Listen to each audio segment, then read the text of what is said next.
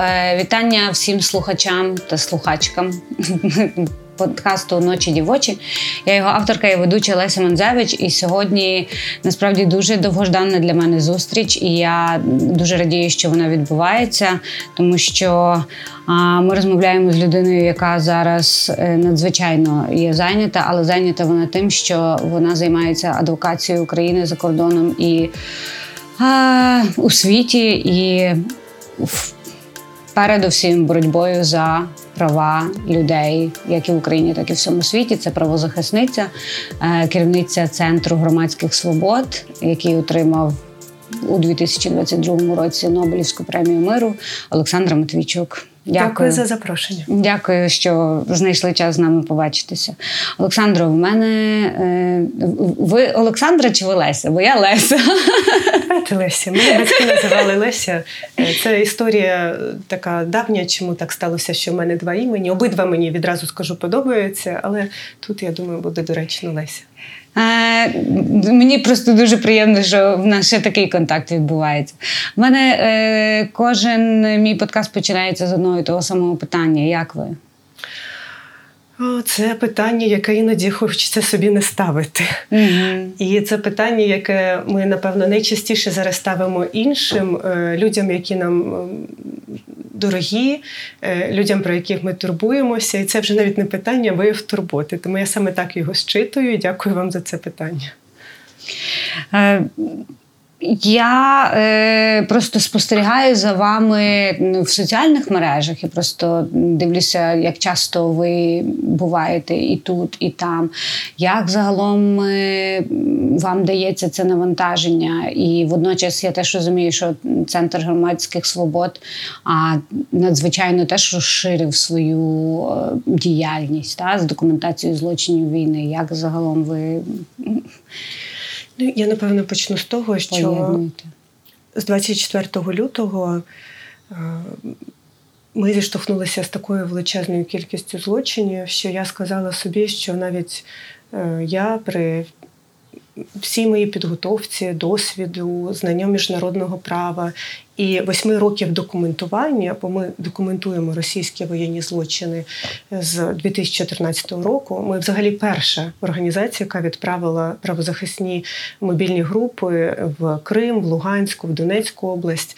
Це був лютий 14-го, і коли ми відправляли нашу першу групу, ми навіть не розуміли, що війна почалася. От, е, тобто, з усім цим багажем я я виявилася не готовою, тому що така величезна кількість злочинів це означає, що це величезний обсяг людського болю. Ми ж не просто документуємо порушення Женевських гайських конвенцій. Ми документуємо людський біль, людські страждання, коли росіяни обстрілюють цілеспрямовано житлові будинки, музеї, школи, садочки, шпиталі, атакують евакуаційні коридори або е, ув'язнюють людей в фільтраційних таборах, коли вони гвалтують катують, вбивають, викрадають людей на окупованих територіях. Тобто це постійна робота з болем, і вона в такому обсязі, ну чесно кажучи, я не знаю, як до того можна бути готовим. А стосовно е, міжнародної роботи, яку ми зараз проводимо, вона направду виснажлива і е, дуже необхідна. Бо я ще з березня минулого року почала себе питати: а для кого ми це документуємо? Ну, я юрист, для мене очевидно. Міжнародний кримінальний суд він візьме кілька справ. Національна система перевантажена. Тобто ми збираємо ці історії. У нашій базі зараз 45 тисяч епізодів. І хто дасть шанс цим людям на справедливість? Тому ось звідси ця вимушена необхідність постійно їздити, переконувати ем, президентів, членів уряду, парламентарів різних країн, щоб створити нові міжнародні механізми, які б дозволили нам притягнути Путіна, Лукашенка, е, вище політичне військове командування Російської держави. Ну і так само е, всі, хто вчиняли ці злочини своїми руками, е, до відповідальності. І звичайно, є набагато набагато складніші ситуації. Я завжди кажу, що е, не порівняти з цим мілітарним виміром з людьми, які вчора були нашими колегами, колежанками, е, мали мирну професію, а зараз зі зброєю в руках захищають нашу свободу. Але це теж, скажу чесно, виснажує. І напевно закінчу відповідь на питання. Я зізнаюся вже якось я це відрефлексувала і вже можу про це говорити. Я вперше з Києва виїхала в травні минулого року. До цього е, я лишалася в Києві, тоді, коли росіяни намагалися оточити місто. В квітні, коли їх вибили з Київської області, я вже могла виїжджати, але я не могла е, емоційно, бо у мене було таке раціональне відчуття, що якщо ти вийдеш, у тебе не буде міста, куди е, тобі повернутися. І от в травні я вперше виїхала, і всі поїздки зараз це дуже довгі, бо два дні, поки ти країну залишиш, два дні, поки ти в країну повернешся. Тому, коли ти виїжджаєш, я ставлю завжди поїздка от країна за країною, щоб зробити такий тур і вернутися. Я зрозуміла, що десь на четвертий день перебування в безпеці, да, умовній. У мене починається якесь таке роздвоєння. У мене починається, я починаю думати, що все, що я розказую, це я сама видумала. Що це просто настільки жахливо, щоб бути правдою, що напевно я зійшла з розуму. І всі люди, які мене слухають, вони просто розуміють, що зі мною щось не так, і вони якби от якби так емпатійно кивають головами. І тільки коли я вертаюся в Україну, у мене ось цей контраст між оцим мирним життям і тим, що ми документуємо, через що ми проходимо він якби ліквідується, і я розумію, ні, ні, ні, я не зійшла з розуму. Цей жах з нами відбувається. Це насправді є. Лише в січні цього року у мене припинилося це роздвоєння. Тобто я зрозуміла, що навіть моїй психіці знадобився рік, щоб прийняти цю жахливу реальність. Для адаптації. Е, Я спитаюся, чи знову ж таки. Ви вже не перший рік займаєтеся документацією військових злочинів, а зараз кількість е, оцих свідчень, ви називали цифру 45 тисяч, ви маєте задокументованих. Якщо вже такий довший час е, просто мати справу з такою великою кількістю людського болю, як навчитися ну, від цього відмежовуватися, чи допомагають вам, наприклад, послуги психотерапевта в цьому, чи це вже просто професійна якась е, як залишатися і емпатійним, але водночас не не, не ниряти в кожну з цих історій, тому yes. що це дуже важко, я підозрюю. Я сама хотіла би знати відповідь на це питання. Mm. Тут немає простої відповіді. Ну і власне тому, що кожна людина унікальна і по-своєму справляється із е, цим емоційним навантаженням. Я єдине, що зрозуміла, що людський біль він матеріальний, він може тебе випалювати е, прямо зсередини. Просто я емпат. Емпатія це мій робочий інструмент, як я пізнаю світ. Ну і власне, як я допомагаю людям. Я тому в цій сфері і працюю вже ну, близько 20 років. Я сюди прийшла в сферу захисту прав людини, щоб е, бути корисною, бо мені не байдуже. І я не можу виставити ці бар'єри, ці дистанції. У мене була така спроба в 2014 році. Е, ми вперше е, зіштовхнулися з цією практикою незаконних викрадень, зґвалтувань, катувань і вбивств цивільного населення на окупованих територіях. І тоді я опитала більше сотні людей, які вижили в полоні, які розповідали розказували мені страшні історії, яких били, яких гвалтували, яким е, розтрощували молотками коліна, або там щось вирізали на тілі, або відрізали палець за пальцем, або е, катували струмом, або привозили їхніх рідних і робили все те саме на у них на очах, щоб завдати ще от такого виду страждань. І ми тоді об'єднали зусилля з кількома організаціями. Е, вони виділили найкращих експертів. Ми готували звіт, який називався Ті, що пережили пекло. І це абсолютно не метафора. Так вийшло, що в цьому е, робочому колективі я була одна жінка. І коли ми розподіляли, хто що буде брати, який розділ, я сказала, що давайте я буду описувати катування. Не тому, що ця тема якось мене особливо е, цікавила завжди. У мене була прагматична така ціль. Я розуміла, що це вдовго.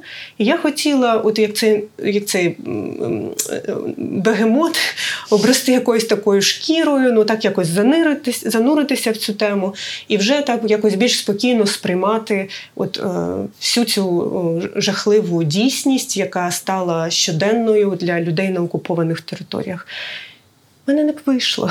Я досі дуже гостро відчуваю. От я досі на дев'ятий рік е, переживаю, е, я не байдужа до цих свідчень. Е, ну, Напевно, це моя природа. І я так собі вирішила, що напевно для мене це нормально.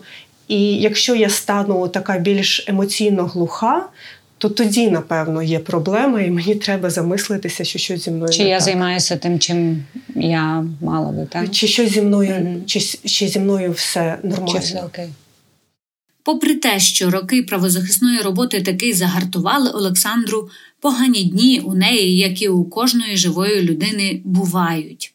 Що допомагає, які рецепти швидкої емоційної допомоги цікавлюсь я. Олександра відповідає, що гарантованих методів немає, але з того, що спрацьовувало, це обійми і тихі, вдумливі розмови з близькими. Дуже проста та водночас гуманна та близька методика. Радимо вам її теж. Лесю, скажіть, будь ласка, ви зараз ви з центром збираєте свідчення, і це вже триває довший час. Чи є якісь справи, які вже, наприклад, перейшли на інший етап? Тобто свідчення зібрані, і це вже можна оформлювати в якісь справи, передавати до суду? Чи це є такий безкінечний процес, який триває допоки триває війна? Я поясню, бо це не очевидно. Ми збираємо інформацію про факт вчинення злочинів. Ми не проводимо розслідування. Угу. Тому ми відкрили нашу базу і постійно обмінюємося з міжнародним кримінальним судом. Ми передаємо інформацію оцій створеній Радою ООН з прав людини комісії по розслідуванню ситуації в Україні, яка робить звіти е, і презентує їх на Генеральній асамблеї. Е, ми е, працюємо з експертами московського механізму ОБСЄ, з національним центральними правоохоронними органами. У нас немає зараз можливості проводити розслідування по 45 тисячам епізодів. Наше завдання швидко все зібрати поки воно не зникло. Ну от простий приклад для людей, і це теж спосіб е, побороти оцю травму. Абсолютно нормально, якщо щось сталося, намагатися ліквідувати оці наслідки. Подивіться зараз на Бучу, на Ірпінь, на Бородянку. Да, видно ці обличчя війни, ці шрами, ця травма. Але люди щось підчистили, щось е, відремонтували. Ну ну, ну не можна жити от в руїнах. Е, тому треба дуже швидко це все збирати, фіксувати. Те, що для нас очевидно, абсолютно не очевидно в суді. Я ще раз е, хочу звернути увагу, що суд це не Господь Бог. Суд встановлює не істину а доказову істину. І ти можеш бути тисячу разів правий, але якщо ти прийдеш в суд, а в тебе не буде доказів, ну ти програєш. Особливо, коли інша сторона теж має адвокатів, які будуть розбивати всі твої аргументи. Тому наша оця база, те, що ми зараз робимо, е, збір е, інформації про факт вчинення злочину, це якраз оця вихідна сходинка, з якої починаються всі розслідування офіційні, е, журналістські, е, незалежні громадські. Але у нас самих зараз на це просто немає, немає ресурсу. ресурсу це робити. Угу. Е, Лесю, ви є ініціаторкою так само цієї ініціативи, яка називається Трибунал для Путіна. І оце якраз теж я прочитала у вас в Фейсбуці один з крайніх дописів про те, що ви, як Нобелівська лауреатка, маєте право звертатися до президентів країн напряму. І ви написали відкритого листа до президента пар Сиріла Рамафоси. Там збирається якийсь саміт, на який в Південно-Африканській Республіці, на який не може приїхати Путін. І, власне, ви своїм листом е, закликаєте створити можливість екстрадиції Путіна, та оскільки на нього є ордер на арешт. Як ви думаєте, чи ви коли пишете цього листа, ви якби розумієте, ви вірите в, в те, що це можливо, чи це просто ми, ми маємо робити все, а потім подивимося, що з цього спрацює? Я відповім на це питання спочатку такою історією. У мене е, є, я зараз досі кажу, є е, подруга українська письменниця Вікторія Міліна. Ми познайомилися рік тому. От вона написала мені, що вона хоче доєднатися до нашої роботи. Ну, Це просто фантастична жінка. Вона до стількох робіт доєдналася і стільки всього робила. Вона їздила зі мною в адвокаційні поїздки. Вона регулярно їздила на схід, ну і в інші області збирати Е, докази російських воєнних злочинів. Вона писала тексти, вона почала книгу про жінок на війні, вона збирала е, кошти на дрони, на автівки. Ну, тобто, це людина. От ми зараз тільки осмислюємо, от, яку е, людину ми втратили. До всього вона була моя подруга, і я її. Запитала, от я бачу, що вона робить і це, і це, і це, і це. Ем, і у нас була така розмова, і я розумію, що цими різними різнонаправленими активностями вона намагалася подолати це відчуття безпорадності, коли ти зіштовхнувся з викликом, який називається повномасштабне вторгнення, а ти людина, і ти не можеш його зупинити, це вторгнення. Але ти чудово розумієш, що без твоїх зусиль нічого не зміниться. От е, у мене немає ілюзії, що президент Південно-Африканської Республіки прочитає е, мою статтю, яка вийшла, е, була опублікована в одній з провідних газет в країні, і там. Сльозу да, з очах mm-hmm. зітре і скаже: все, ми виконуємо ордер міжнародного кримінального суду. Якщо Путін приїжджає на саміт Брікс, наступного місяця ми от 100% арештовуємо, дякуємо цій українській правозахисниці, яка відкрила мені на це очі. Ну, якби світ, світ так не працює, я це розумію. Але я розумію, що іде ціла кампанія, щоб переконати керівництво Південно-Африканської Республіки е, вчинити по закону. І у нас є шанси, тому що те, що може дозволити собі Росія. Е, абсолютно не може дозволити собі інша країна, яка претендує на якісь цивілізовані стосунки, на якийсь е, рівень поваги в міжнародній спільноті. І моя стаття це одна одна з цеглинок у великій кількості зусиль інших акторів я не про всіх знаю для того, щоб це стало е, можливим. І, і саме так я це сприймаю. Чи будуть ще, от ми знаємо, точно є один ордер на арешт е, Путіна за викрадення м, дітей. Е, чи будуть ще справи проти Путіна? І чи вірите ви, що він постане перед трибуналом? Я читала статтю насправді, що наразі ми не маємо достатньо підстав про те, щоб говорити про міжнародний трибунал в Гаазі. Та є більше можливостей говорити про те, щоб це була якась комісія справедливості, як колись після апартеїду в тій же самій Південно-Африканській Республіці. Але чи вірите ви в те, що міжнародний трибунал над Путіним можливий? Я не маю жодних сумнівів що якщо Путін доживе, то він опиниться е, на лаві підсудних. Тут питання, е, на, якій лаві підсудних, бо є конкуренція. Є міжнародний є кримінальний суд. Mm. Ми ми намагаємося принаймні її створити. Я поясню, в чому суть. Є міжнародний кримінальний суд, і він має юрисдикцію стосовно воєнних злочинів, злочинів проти людяності, геноциду. І він за своєю політикою зосереджує увагу не на тих людей, які вчиняють ці злочини своїх рук своїми руками, а на от е, великій рибі, тобто на керівництві держави. на е, тому ми бачимо, якщо дивитися історію міжнародного кримінального суду, там президенти, там е, керівники е, армії чи якихось там військово командувачів. Це власне сербський Радко Младіч і так, тобто це завжди це завжди люди з високого рангу, і вони опиняються перед судом. Тому не дивно, що перше Таке е, офіційне обвинувачення і було пред'явлено Володимиру Путіну його е, дитячому цьому повноваженому справ... Е, мається на увазі уповноваженому справ дітей Марії Львові Беловій. І буде ще кілька справ, і очевидно, що Путін теж там фігуруватимуть. Але оскільки міжнародний кримінальний суд не має юрисдикції стосовно злочину агресії, то оця конкуренція, яку ми намагаємося створити, це е, боротьба за створення спеціального трибуналу, е, щоб притягнути Путіна, Лукашенка, їхнє оточення до відповідальності за те, що вони війну почали. Бо от все, що ми зараз документуємо, це результат їхнього лідерського рішення розпочати цю війну. І от нам треба винести агресивну війну за рамки права, заборонити її, і е, це можливо не просто деклараціями, тим, що ми приводимо цей правовий механізм в рух і караємо за те. Е, е, що війна була розпочата.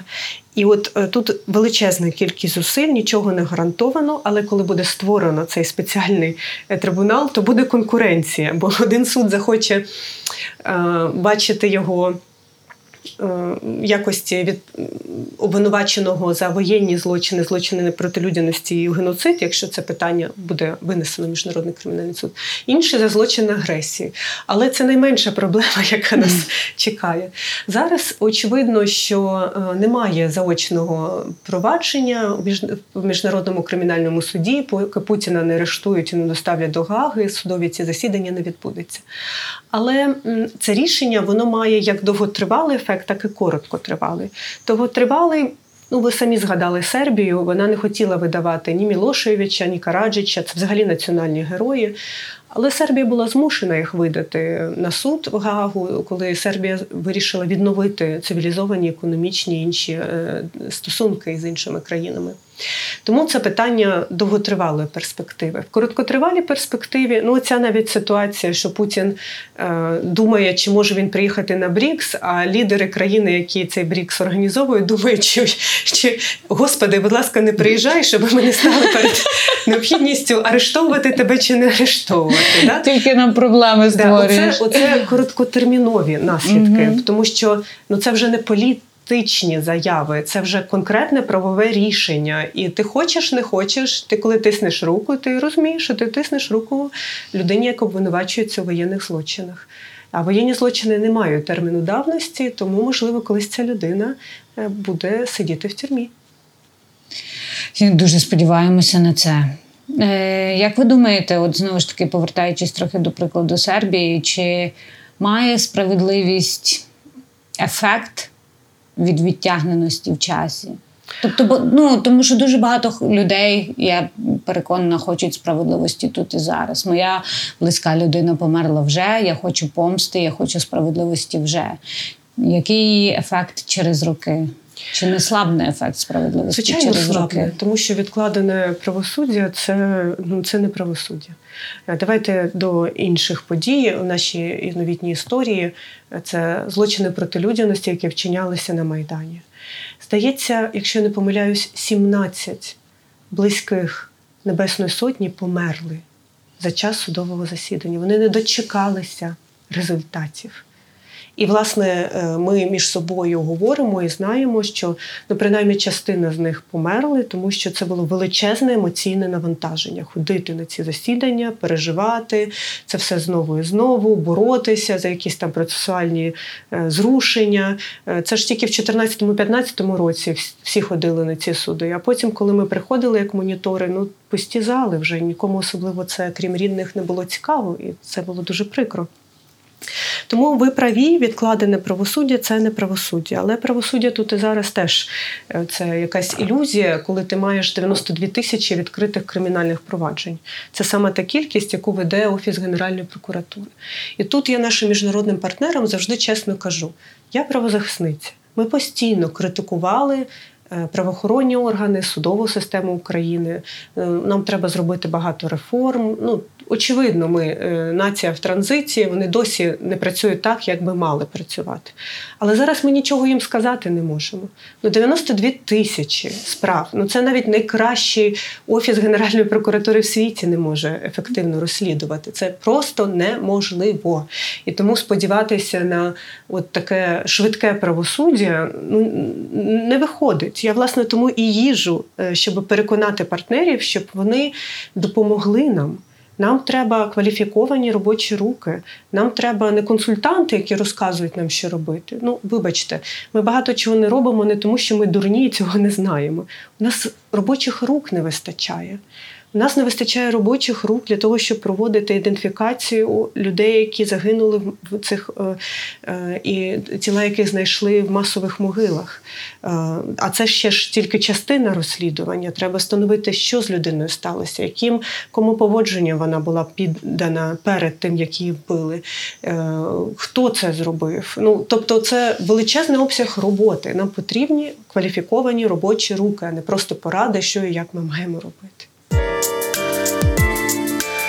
Так, е, це, до речі, в попередньому епізоді ми говорили з Наталією Гуменюк, яка теж журналісткою, яка теж частково займається документ... ну, багато займається документуванням злочинів. і Вона теж говорила про брак кадрів зараз всюди, в принципі, і е, брак людей, які готові брати на себе відповідальність.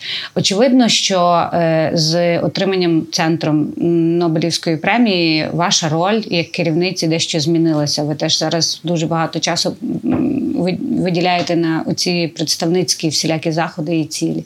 Водночас дуже багато роботи в центру з'явилося з документуванням злочинів. Як е, взагалі відбувається менеджмент центру зараз, і як ваша роль видозмінилася? Наскільки вам легко делегувати якусь частину роботи? Тому що делегація це також і про довіру до інших. Наша організація була завжди відома е, у вузьких колах е, нашою здатністю масово залучати простих людей до правозахисної роботи. Тобто ініціативи, які ми запускали, набагато більш медійні, популярні, е, е, ніж е, сама наша організація, і мало хто навіть знав, що, що це вони всі були нашими ініціативами. Наприклад, ініціатива Євромайдан СОС. Коли ми об'єднали кілька тисяч людей по всій країні, щоб надавати правову та іншу допомогу переслідуваним учасникам протесту. Це робота 24 години на добу, коли кожен день сотні людей, які були побиті, заарештовані, обвинувачені в сфабрикованих кримінальних справах, піддані катуванням, викрадені, проходять через наші руки. І, звичайно, якою б ми не були блискучою правозахисною командою, ну ми б ніколи з цим не впорались. Якби до нас не приєдналися, своє плече не підставили і цю відповідальність не розділили. Звичайні люди по е, всій країні. Інший приклад е, це глобальна акція Сейв Олег Сінцов, яку ми запустили, коли Олег Сінцов, який зараз е, воює на запорізькому напрямку в контрнаступі. Е, оголосив голодування з вимогою звільнити е, всіх українських політичних в'язнів. Він на той час був Лабетнангі в колонії на далекій півночі Російської Федерації. І ми, щоб зробити його голос видимим, ну зрозуміли, що ми тут можемо на кожному е, магазині повісити портрет Олега Сінцова, але на Росію це не вплине. Нам треба мобілізовувати міжнародну спільноту. І тоді ми створили оцю мережу людей в 35 країнах світу і почали цю глобальну акцію з е, паралельних демонстрацій. От більше 35 країн світу е, вийшли на центральні площі е, не тільки столиці, але й інших міст у цій країні з вимогою не до абстрактного Путіна, а до своїх національних урядів, що уряди мають зробити, щоб звільнити Олега Сінцова і всіх інших українських політичних в'язнів Росії на окупованих територіях Криму, е, Луганської Донецької області. І це мало ефект, бо це дало нам можливість цю, цю проблему вписати в пріоритети міжнародного порядку денного. І те, що сам Олег Сінцов е, і ще 34 людини вересні а 73 людини в грудні повернулися з Росії, з Криму і з Донбасу. Ну це результат цих зусиль тисяч людей які доєднувалися до всіх колективних дій нашої кампанії. Тому е, і зараз ми використовуємо цей принцип, що якщо ти не можеш покластися на відповідальних політиків або на правові інструменти, ти завжди на людей можеш покластися. І от ця робота ініціативи трибуналу для Путіна це всеукраїнська мережа локальних документаторів, яка покрила всю країну е, і яка має амбітну мету. Ми хочемо задокументувати кожен злочин, який вчиняє Росія в найменшому селі кожної області України. Е, нам не вперше е, будувати дуже складні такі системи конструкції, де ти людьми не керуєш, е, бо їхній час, їхня добра воля, їхні зусилля тобі не належать. Вони приєднуються, тому що вони вірять в мету і в ту місію, яку ти перед собою ставиш. Успішність масових кампаній, як от Євромайдан Сос та Сейв Олег Сенцов, Олександра пояснює, зокрема, й тим, що вони робили те, чого не практикували організації досі: марафони листів, масові одночасні протести та інші форми спротиву та активності. Водночас, констатує вона, були і кампанії, які відверто не вдалися. На моє питання, як вона сприймає поразки, Олександра відповідає, що у правозахисній діяльності радше немає такого поняття. Важче сприймається те, що результатів своєї роботи можна й за життя не побачити. Адже вся історія людства це боротьба за право бути людиною із гідністю. І наші поразки, врешті, це відкладені у часі перемоги. От вагаюся, яке перше питання поставити. Напевне, якраз продовжуючи цю тему, ми загалом Україна зараз в оцих от умовах війни, ми якимось чином теж дивлячись е, на світ, оскільки не тільки ми відкрилися світу в цій війні, але й світ став для нас набагато більш зрозумілий, ну, зрозумілий, і ми зрозуміли також, що ми не є єдині в цій екосистемі. Ми долаємо свій комплекс меншовартості якимось чином. Ну, поїхавши, наприклад, за кордон, ми бачимо, що наша економіка більш диджиталізована, наше державне управління теж більш диджиталізоване. І знову ж таки, якщо брати за приклад ці методи, які ми випрацювали в своїй правозахисній діяльності, як от листи, як от масові е, штурми, е, не штурми, а масові якраз от такі демонстрації на е, захист політв'язнів. Ми маємо дуже багато такого досвіду, який мав би зробити нас авторитетами в цьому питанні, тому що в той час, наприклад, якщо боротьба за права людини в інших демократичних традиційних суспільствах вона е, ну не є, наприклад, такою активною, тому що там не так багато є чого захищати умовно. Та то е, у нас тут боротьба ведеться за пекла, і ми знову ж таки використовуємо всілякі різні методи, і ми можемо бути експертами з цих питань, так само як, наприклад, українці можуть бути експертами з Росії зараз. Ми можемо говорити про це. Чи можемо ми відстояти цей наш авторитет? Я не переконана, що нам треба щось е, ставити так завдання, як відстояти наш авторитет, але нам точно треба позбуватися комплексу меншовартості. Е, тому що е, коли в тебе немає комплексів, в тебе є гідність, ти вже нікому нічого не доводиш. Ну навіщо? Ти якби маєш гідність, ти розумієш, хто ти є. Тобі не треба про це кричати з кожного кута. А комплекс меншовартості в тому числі долається тим, що ти починаєш більше цікавитися світом. І от навіть зараз ми говоримо про країни розвиненої демократії, умовно Європу і Сполучені Штати Америки, але світ ними не обмежується. Є схід, є Африка, є Латинська Америка. Вибачте, там люди борються за свої права і свободи в теж дуже складних обставинах. Е, йдуть війни, е, як міждержавні, так і внутрішньодержавні. 40 воєнних конфліктів да, зараз. Тобто е, не тільки тільки нам є кому повчитися, нам є теж чому повчитися от, у, у людей, які відстоюють права і свободи от в умовах там цього іранського репресивного режиму. Да? Ну, от, Направду є багато чого повчитися. Е, там людей страчують, тих, яких заарештовують тисячами. У нас, коли е, під час Революції Гідності людей заарештовували, то ми хоча б знали, що смертна кара відмінена і ніхто їх е, не стратить. не стратить. Ну, Тобто я про те, що цей комплекс меншовартості він долається ще розумінням, наскільки в нашому світі все взаємопов'язано. І також, коли ти починаєш це розуміти, ти починаєш побільш дорослому дивитися на себе. Я зараз поясню, що я маю на увазі. Там на саміті НАТО прозвучали слова, що Україна невдячна, виникла хвиля обурення. Українці почали писати: а ми вас захищаємо, ви це нічого не розумієте, а ми тут страждаємо. І що правда. Я, я, як людина, яка з цим болем працює, можу підтвердити, це просто невимовний біль. І ми можемо бути праві в нашому обуренні, але проблема в тому, що наше обурення на світ не має жодного впливу. І щоб ми якось це більш е, розуміли, я приведу такий приклад, який, можливо, не сподобається аудиторії, але, вибачте, я не політик, я можу собі дозволити говорити, що я думаю. Давайте згадаємо війну в Сирії і реакцію українців. Ну, давайте чесно, ми що з думкою про Сирію засинали, чи ну, з думкою були про Сирію прокидалися? Дуже ну ми були concerned, та ми були якимось чином стурбовані. Ну, особливо ми були стурбовані. Ну ну і можливо, ми конкретно, які в цій в цій кімнаті знаходяться. Бо я була, наприклад, одним співорганізатором акції під російським посольством, е, коли Росія бомбардувала Алєпо, і ми е, вимагали зелені коридори для цивільного населення. От зараз ти так дивишся, ну ніби все зрозуміло. Якщо Росія бомбардує Алєпо, то за кілька років вона зможе знищити Маріуполь. Ну це це якби все взаємопов'язано в цьому світі. Угу. Але чомусь тоді, коли це були е, цивільні е, люди в іншій країні ну не було масового обурення серед українців. Хоча так само була потрібна наша підтримка і наше слово.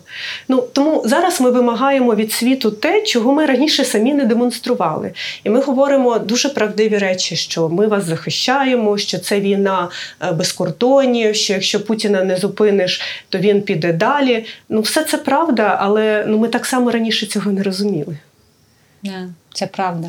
І, власне, моє е, наступне питання е, пов'язане з Нобелівською премією. Ви вже багато говорили на цю тему, але я не буду питатися, як ви ставитеся до того, що цю премію дали трьом країнам, бо це не про братні народи. Е, я би лише хотіла спитати, якщо.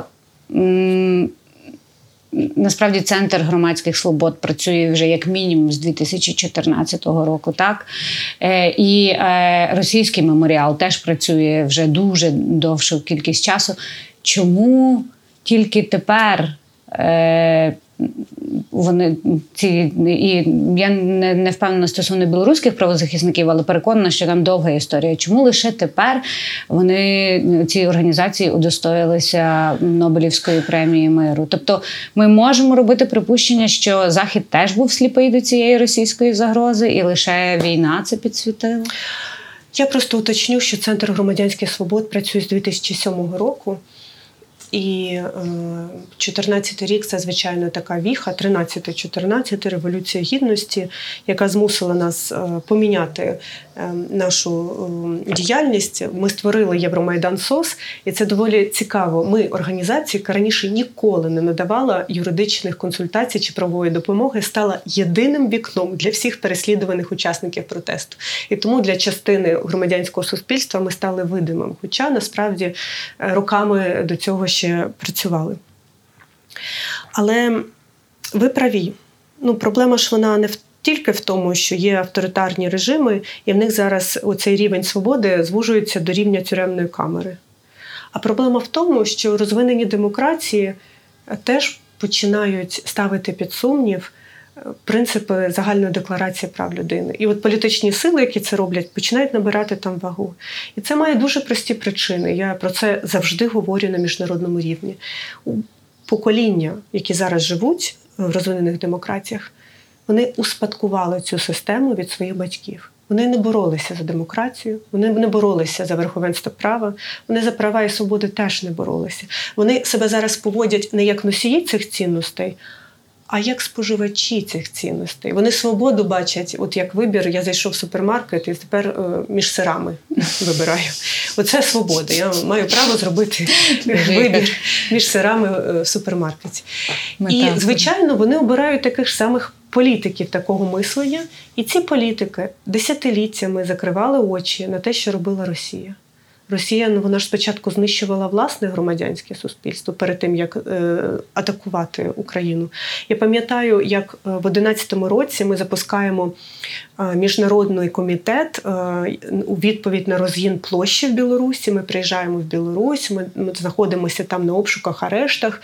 Е, я вертаюся в Україну, і мене навіть друзі питають з правозахисної спільноти: чому ти займаєшся Білорусі? Чому ти до цього там в Росію їздила, когось там допомагала? допомагала, підтримувала. Тебе що тут немає чим зайнятися? Я не могла їм пояснити, що це наш національний інтерес. Допомагати і підтримувати громадянське суспільство там, щоб вони втримали оцього монстра, який вже набирав все більших і більших обертів.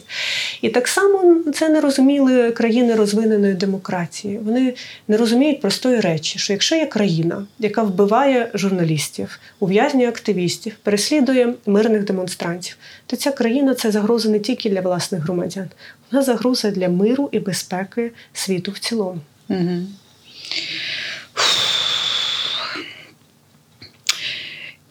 Я таке питання ставлю, але я би просто хотіла, можливо, коротку відповідь почути.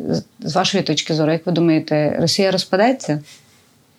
Бо на це можна говорити дуже довго, я розумію. але... Так, в мене є коротка відповідь. Безперечно. Але питання часу. Ми не знаємо, коли це буде. І тому я не ставлю це як основний варіант української перемоги. Олександро, після Нобелівської премії ви отримали ще дуже багато відзнак і нагород. Е, зокрема, BBC 100 найвпливовіших жінок, Times 100 найвпливовіших жінок. Е, скажіть, будь ласка, що для вас особисто означають ці звання? Тому що знову ж таки. Я от трошки знайомилася з вашою біографією з відкритих джерел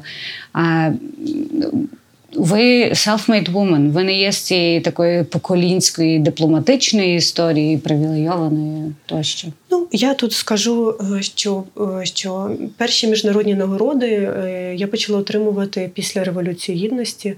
Я ніколи не була відзначена українською державою, але, наприклад, я отримала е, премію від ОБСЄ в 2016 році, або альтернативну Нобелівську премію ще до вручення Нобелівської е, від шведського парламенту, або від е, норвезького парламенту премію свободи. Ну тобто ще до цієї визнання такого на світовому рівні, який є Нобелівська премія миру було за плечима е, от е, ці всі е, відзнаки, про які мало хто в Україні знав, і тому так було цікаво, що ми, як і наша робота, візуалізувалися для українського суспільства тільки після Нобелівської премії миру. Медійно. Так, я кажу, що ти можеш запускати міжнародні кампанії, ти можеш створювати ініціативу, яка опрацює 16 тисяч звернень під час революції гідності але твоя країна тебе не знатиме. І це, це в принципі нема чого дивуватися. Права людини це завжди сліпа пляма для України. До вторгнення у нас були масові порушення. Нікого цим не здивуєш. Ми не селебрітіс, не спортсмени, не політики, не зірки. За нами не стоять там якісь там медійні е, групи е, чи чи е, кампанії. Ну і власне тому ми були невідомі і зараз теж особливо невідомі відомі. Хоча про Нобелівську премію Україна почула, бо, бо всі ці відзнаки. Е, всі ці е, нагороди в правосному середовищі вони даються з двох причин. Причина перша ти знаходишся в тюрмі, тебе вбивають, тебе катують, і тобі дають цю нагороду, щоб якось Як тебе голос, да, якось тебе е, зберегти, е, от, е, якось допомогти тобі вижити. Ну, Очевидно, не всім, бо вбивають, катують і садять в тюрми багатьох, але от якихось людей, робота яких потребує такого відзначення. Слава Богу, це не мій варіант і не, і не нашої організації. Причина друга ти робиш щось таке важливе, ти знаходишся на вістрі у цій історії, і ти презентуєш е, сподівання мільйонів людей. І тебе ну, з якихось причин, очевидно, е, намагаються вибрати достойних людей, які оцих мільйонів людей е, презентують. І ми дуже прагматично до цього ставимося. Ми розуміємо, що це не особисті відзнаки. Це можливості, це можливості, які нам даються. У цей критичний період української історії, які ми маємо використати з дуже практичною метою, щоб менше вмирало е, наших людей на фронті, щоб менше вмирало наших людей на окупованих територіях, і менше вмирало наших людей в глибокому тилу. І всі ці е, відзнаки, ці софіти, е, ну, ми живемо в світі, де для того, щоб тебе почули, тебе, от ти маєш мати якусь таку вагу, е, вони слугують саме для цього. Тобто ви це не сприймаєте жодним чином як свою особисту заслугу чи нагороду? Знаєте, чи... я особисто знаю тисячі фантастичних жінок в різних сферах. Вони точно достойні найвищих нагород. Їхні імена невідомі і не гугляться, але їхня діяльність зшиває цю країну і допомагає нам вистояти. Олександре, питання про батьків ваших. Справа в тому, що я слухаючи одне з інтерв'ю, я зачепилася за цю фразу, що коли ви полишили роботу в юридичному відділі банку і вирішили сконцентруватися на е, правозахисній діяльності повністю, е, ваші батьки були трохи проти того, тому що хотіли вам е, prosperous future та світлого і забезпеченого майбутнього. Як вони зараз реагують на те, що насправді ваша правозахисна діяльність? Це те, що і стало сенсом вашого життя і роботи, і це те, що насправді зробило вас Нобелівською лауреаткою. Ну, я тут скажу, я з бідної родини, і мої батьки е, під час розвалу Радянського Союзу е, ще. Ну, опинилися, як і мільйони українців в дуже скрутному становищі, бо мама музикант, її перша професія, тато лікар. Ну, Мама була змушена ставати вчителем, ну кому потрібні музиканти в 90-ті. От і і вона отримала е, ще вищу освіту другу. І, і Тому що таке намагання вижити, що таке щасливе дитинство, коли тебе люблять, а любов це основне, що потрібно дитині, але ти в бідності. Е, я дуже добре пам'ятаю. Я, я не знаю, це напевно не типово. Але коли батьки приводили мене в магазини і питали, що ти хочеш, от я завжди знала, що в нас нема грошей, я казала нічого. Це не тому, що я нічого не хотіла. Я от просто якось дуже відповідально до цього ставилася. І з, з першого курсу я працюю. І там з третього курсу я починаю трошки заробляти, щоб не не брати у батьків гроші. І тому я собі так своє майбутнє бачила як поєднання. Я працюю і сама себе забезпечую, ні від кого не залежу і вкладаю своє час, зусилля е, в якісь публічні е, цілі е, і реалізовую те, заради чого я вступила на юридичний факультет. Це ще окрема історія знайомства з Євгеном Сверстюком, філософом, письменником, дисидентським дисидентським цим полем, які мене надихнули все ж таки стати юристом, а не працювати в сфері мистецтва, от щоб боротися за свободу правовими методами. І е, батьки зрозуміло, що хотіли для мене всього найкращого і спокійного, стабільного життя. Тому нічого дивного, вони були дуже розстроєні, вони не розуміли, що зі мною відбувається. Ну, Я завжди була для них е, така дивна в своїх прагненнях і виборах.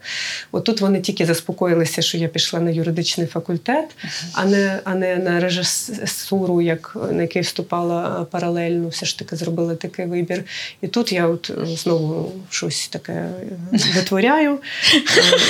Я відчула тільки під час Революції Гідності, що ну, вони починають пишатися тим, що я роблю.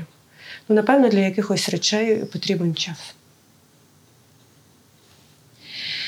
Ем, я ще хотіла спитати, от беручи до уваги це наше важке, тому що я теж виростала в 90-х, і це коли там одразу 70% країни опинилися за межею бідності. І я прекрасно пам'ятаю той момент, коли, наприклад, мама в мене брала десь, я собі заховала ту гривню. Ми тільки прийшли на гривні скарбованців, і в мене якось була гривня.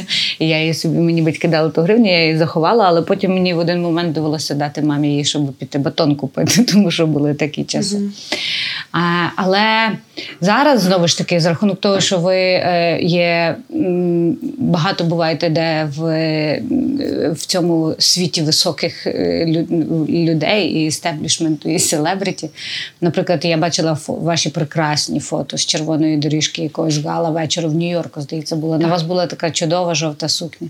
Як взагалі це не є для вас дисонанс? Оце от важке дитинство в пострадянській Україні, і зараз я тут. І що це за люди там? Мені цікаво, вони взагалі знають, що в нас тут відбувається. Наскільки є е, рівень обізнаності Україною в оцих от е, колах? Ну я почну спочатку своїх персональних таких рефлексій. Ви розумієте, е, я зростала в дисидентському колі, і це дуже унікальне середовище. Е, Євген Сверстюк, Мирослав Маринович, Василь Овсієнко, Михайлина Коцюбинська. Це люди. Е, вищого гатунку, такого, який Василь Стус писав, оцього е, прямостояння з хребтом. Дуже прості, без жодних відзнак, без регалій, які своє життя, свої кар'єри поклали. На те, щоб боротися за те, що вони вірять, які не мали жодної надії. Я потім читала мемуари, спогади дисидентів. Вони казали, ну ми боролися проти цілої авторитарної е, е, машини радянського гулагу. Ну, ми знали, що е, нас можуть вбити, нас І тоді можуть не виглядало те, що там є тріщини в цій да, системі. Нас запроторити в табори або в психіатричній лікарні, зробити з нас овочів. Наших імен ніхто не згадає. Ми це знали. Але ми просто не могли інакше, бо у нас була людська гідність. І оце відчуття людської гідності, воно настільки от було в цьому товаристві ем, зрозумілим і таким, ну якби природнім, е, воно не вимірювалося посадами. Е, кількістю лайків у Фейсбуці, чи фоловерів у Твіттері, е, чи якимись нагородами, відзнаками, чи якимись іншими регаліями, атрибутами. І це мені дуже багато чого дало. У мене немає пієтету у мене немає після цього досвіду е, років спілкування е, з дитиною е, в цьому колі перед людьми, які мають або якісь посади, або якісь.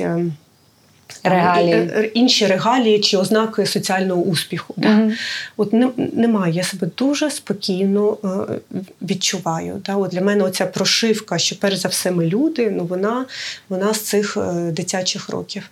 А тепер, е, чи знають вони про те, що відбувається? Хто знає, хтось ні. От е, я нещодавно виступала такий формат є заліберський семінар. Раз на рік запрошують е, якогось інтелектуала світового рівня прочитати е, таку лекцію для закритої аудиторії дуже впливових людей в усьому світі. І я, звичайно, не, не, не, не Інтелектуал світового рівня, і зрозуміло, мене запросили знову ж таки, щоб я мала можливість розказати, що в Україні відбувається. І це мало вплив. От коли ти розказуєш це не з точки зору геополітики чи якихось там ну, таких таких абстрактних матерій, а через людські історії, до мене підходили люди, які казали, що ну ми знали, ну звичайно, ерудовані люди, що щось таке в Україні відбувається. Ми тільки вперше зрозуміли, що. І тут є багато ще роботи, багато кіл, е, в тому числі закритих, е, яким треба доносити прості людські речі. Я що е, моя така робота на міжнародному рівні мене переконала, що коли ти розказуєш оці людські історії, байдуже, хто твій співрозмовник, соціальний статус, е, громадянство, політичні погляди, ідеологія, релігія, колір шкіри чи там якісь інші речі. Це говорить, бо перш за все ми люди. Mm. А, Стосовно, я я, я безперечно вам вірю, але м, от це теж цікавий такий феномен, з яким ми стикнулися, що є дуже багато людей, які. М, я колись їхала в Паризькому метро, і е, ми з подругою розмовляли українською, і очевидно, що чоловік, який їхав навпроти, підслухав е, те, що ми розмовляємо українською, він сказав: But I love Putin. А чи стикалися, можливо, ви з якимось таким абсолютним нерозумінням? Якісь такі інциденти бували? Звичайно, звичайно, і не тільки зараз. Я пам'ятаю, коли мене запросила. Одна партія в Нідерландах приїхати і взяти участь в публічній кампанії, яку вони проводили на підтримку України, щоб Нідерланди перестали блокувати вступ України до Європейського Союзу. От пам'ятаєте, ця угода про асоціацію, вона, вона мала бути Е, ратифікована, ратифікована всіми, всіма країнами, і Нідерланди проводили референдум. Ага, да? От Вони вони визначали нашу долю на своєму референдумі. І я приїхала, ми об'їздили дуже багато міст, містечок, зустрічалися з людьми, пояснювали, хто ми, що ми, що таке революція гідності, за що ми боремося, що для нас свобода. І я запам'ятала в одному університетському містечку. Ми е, зустрімали зустрічі з студентами, з професорами, а потім я стояла на вулиці, і йшли двоє людей, такі солідно вдягнені. Напевно, якісь викладачі, ну хто там ще в університетському містечку може бути. І е, я стояла з листівками, я думала, я їм дам ці листівки. Е, і вони беруть ці листівки, дивляться на мене і говорять, але ж Україна ну це завжди зона впливу Росії, і йдуть собі далі. Тобто, ось ось ось ця байдужість, вони не хотіли мене образити. Вони, напевно, дуже хороші люди, вони, напевно, не є жорстокими. Але от але от оця байдужість, що це завжди так було, і статус-кво ніхто ну, не хоче ну, якби, ну, і, і, і що ви взагалі намагаєтеся змінити, ну, вона була присутня. Вона зараз є, е, і ну, це треба сприймати як е, як даність. Напевно, е, тих людей, які дуже люблять Путіна, ми навряд чи переконаємо, але ж є багато людей, які взагалі ні про що не думають. Ну. За їхню увагу треба поборотися. Є багато. Ви, можливо, вбачаєте в цьому свою місію? Як, як У вас є місія, в принципі, особиста? У мене місія це досягти справедливості. Але якщо говорити про ці рівні боротьби, то звичайно багато чого визначається на полі бою. Але те, як ми буд... чи будемо і наскільки ми будемо успішними на полі бою, він залежить не тільки від героїзму українців, а від видів озброєння, від цієї санкційної удавки, яка змусить Росію виробляти там умовно не 100 ракет в місяць, а 20 ракет в місяць. Ну від купи інших речей. І друга дуже важлива боротьба це боротьба за позиції світових спільнот. І я не дотична до мілітарної боротьби, але я працюю у цій сфері, яка допомагає визначити цю конфігурацію. Олександро, ми дуже багато говоримо, ем, от вже говоримо майже майже в нас вже і не лишається часу, але навіть коли я вас е, питаю якісь особисті питання, ми все одно приходимо до якогось якби громадського рівня. Я от насправді в відкритих джерелах е, мало знайшла інформацію, взагалі майже нічого немає про вашу родину. Але я бачу, у вас обручка, напевно, ви одружені. Я одружена. Е, і в оцій всій діяльності, е, якої зараз море мільйон, чи знаходиться у вас час на особисте? І як взагалі можливо сімейні стосунки е, витримують, помінялися? Як ця динаміка впливає на ваше особисте? Ми дуже е, давно одружені з чоловіком. Е, він доволі відома в Україні людина, але абсолютно в іншій сфері працює як на наші друзі нас кажуть, яка їхала, така і. А я кажу, що на мені дуже повезло знайти людину, яка ставиться до мене з повагою, яка завжди мене в усьому підтримує, яка розуміє, чому я стільки часу приділяю от цим публічним цілям і ніколи не не, не намагалася мене загнати якесь прокрустове ложе там умовних традиційних обов'язків жінки. О. От це е, не всім випадає е, така розкіш знайти е, людину такого розуміння, плюс е, людину, яка абсолютно. Настільки в собі впевнена, що абсолютно нормально ставиться, якщо жінка успішніша. Це теж може бути ударом для чоловіка. І я знаю родини, стосунки, які цього не витримали. У е, мене е, чоловік, людина, з яку от мені яка не тільки мене підтримує, але я скажу, що це людина, ну, яку я надзвичайно поважаю, яка багато чому мене навчила, е, і яка зараз е, працює для того, щоб допомогти оцим маленьким і великим територіальним громадам по всій країні.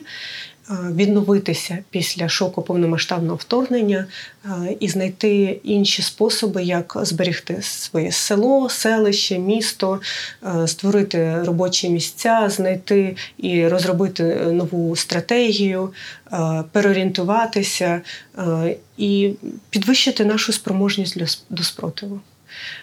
І, ну, власне, я тут скажу, кажу і не називаю ім'я. Це Олександр Солонтай, І ми познайомилися, коли він був головою однієї всеукраїнської молодіжної громадської організації, а я головою іншої е, всеукраїнської молодіжної громадської організації. Ну от і з того часу ми разом. Тобто ну, у вас є така сімейна я не знаю, такий конгломерат, який працює на справедливість та відбудову. Ну, ми працюємо в різних сферах, але от на цю дуже загальну місію е, жити в країні, де права кожного захищені, е, влада підзвітна, підконтрольна, суди незалежні, поліція не розганяє мирні студентські демонстрації. А він ще й до всього до цього дає, щоб ця країна була заможна щоб е, ми ну, звісно, щоб, піраміда масло, щоб люди не були змушені кудись виїжджати, а люди, які виїхали, мали куди повертатися. Оце якраз е, його спектр. Е, він, напевно, найкраще знає країну, ці всі маленькі міста, містечка, селища, села, і дуже тонко її відчуває. Е, Олександро, ви я вас слухаю, і ви говорите про коли ви говорите про свою діяльність, коли ви говорите навіть про своє сімейне життя, а ви називаєте такі високі ідеали, як е, права дотримання, абсолютне дотримання прав і свобод людини. І а, попри те, е, ви за освітою юристка, це означає, напевно, що ви мали бути людиною прагматичною. Але я спитаю вас, чи ви мрійниця? Я мала бути не юристкою. Якби я народилася в Швейцарії, я б я точно лишилася на своїм такому рішенні, що я буду режисером в театрі, я буду ставити п'єси спектаклі і працювати в сфері мистецтва, от створювати оці прекрасні якісь там е, сенси на символічному рівні. Тому е, я розумію, що є певний стереотип стосовно юристів. Ну, юристи теж юристки дуже різні ну, власне, як і митці е, в тому числі. Але я думаю, що все ж таки, якби народилася в Швейцарії, то я би не мала би такої внутрішньої потреби вивчати право, щоб боротися за свободу. Е, там все ж таки інші виклики в країні стоять, вони завжди є, але вони дещо інші. Тому е, не бачу направду ніякого контрасту. Е, нас мене не визначає ні моя професія, е, ні моя освіта, ні моє соціальне походження. Мене напевно визначають все ж таки рішення, які ми приймаємо кожен день. Діяльність. На сам кінець я завжди питаю два питання. Одне перше це коли закінчиться війна, як ви думаєте? Чесна відповідь, я не знаю. Тому що ще питання, що таке закінчиться війна. Ми ж боремося за стійкий мир, тобто за мир, е, який дає нам можливість жити без страху та мати довгу перспективу. Тому я себе налаштовую, що наша боротьба вдовго. Ви собі уявляєте цей день, чи краще не налаштовуватися ні на що? Я собі не уявляю, що в цей день, е, коли спаде оце перше завдання вижити, да, тому що ця війна має геноцидальний характер. Росія хоче знищити нас як націю то ми зможемо зосередитися на інших завданнях, тому що перемога для України ну це не просто виконати російські війська за межі нашої території, е, звільнити людей, які живуть в Криму, в Луганській, Донецькій, Херсонській, інших тимчасово окупованих областях. Перемога для України це бути успішними в демократичній трансформації. Власне, Путін почав цю війну, щоб нас зупинити на цьому шляху. Якби ми були авторитарним режимом, режими б домовилися між собою. Вони просто визнали цього старшого брата і продовжували б грабувати країну собі, як це робив Янукович, і ніяких проблем би не поставало. От е, наше завдання набагато амбітніше. Ми маємо стати прикладом успіху. Успіху, е, коли звичайні люди.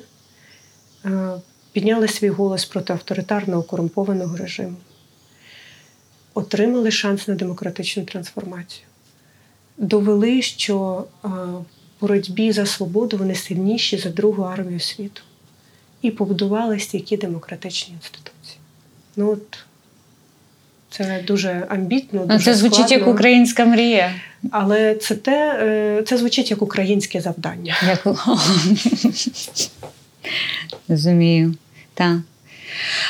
Е, і якраз останнє питання: що ви сама собі побажаєте? Сил. Е, у мене ще 4 роки тому е, висить на столі на стіні. Ми робили колись з подругами е, таку вправу. Ми брали журнали, вирізали перші картинки, які от просто приходять, подобаються без аналізу, чому, і потім якісь слова, а потім склеювали, теж намагаючись не не раціоналізувати, а просто е, це так на такому підсвідомому рівні робити. У мене висить вже багато років на кухні. От я вирізала жінку, таку така вона тендітна, вона така ну, така витончена, вона стоїть в воді, очевидно, дуже холодній. На ній верх тут одяг, светрик, вона в цій воді, вода виглядає холодна. І у мене е, підпис сили. Я собі сил побажаю. Дуже багато чого треба зробити. Треба у нас е, марафон, який ми біжимо зі швидкістю спринту. Це складно. Яка влучна метафора про біг. Е, Лесю, я вам дуже дякую за це інтерв'ю. Я вам також навзаєм побажаю сил, тому що це, очевидно, те, що потрібно вам і теж кожному з нас. І, А ще зважаючи на те, яку важку роботу ви робите разом із центром, і особисто, це абсолютно має сенс. Тому сил вам і дякую за цю розмову, дякую за вашу діяльність і побажаю нам як якомога швидше, якомога стійкішого миру. Дякую, дякую. вам дуже. Дуже дякую. У альтернативній реальності Леся Матвійчук була б режисеркою театру і ставила б вистави із улюбленими акторами, як отрима Зюбіна, також до слова, активістка у боротьбі за права людини. У цій же реальності і Олександра Матвійчук, Нобелівська лауреатка, і всі ми, слухачі миряни, борці. Тож, поки ми живі і поки сяє сонце, а ви, слухаючи цей подкаст, чуєте співи ластівок на фоні, наше завдання докладати зусиль для кращого завтра, а отже, нашої перемоги. Бо ж для чого тоді жити?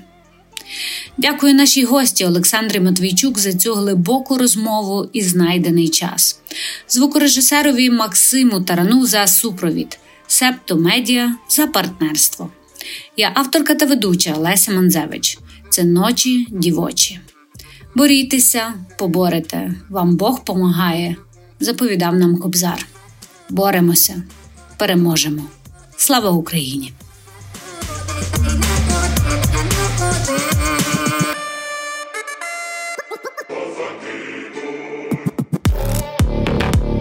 Mm-hmm.